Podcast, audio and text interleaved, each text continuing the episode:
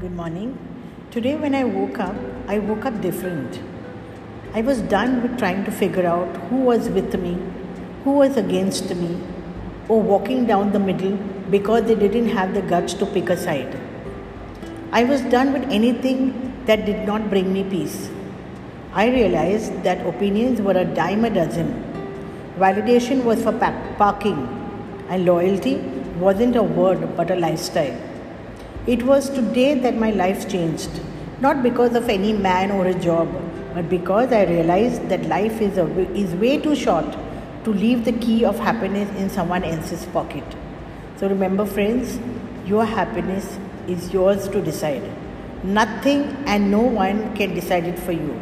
No circumstances can decide to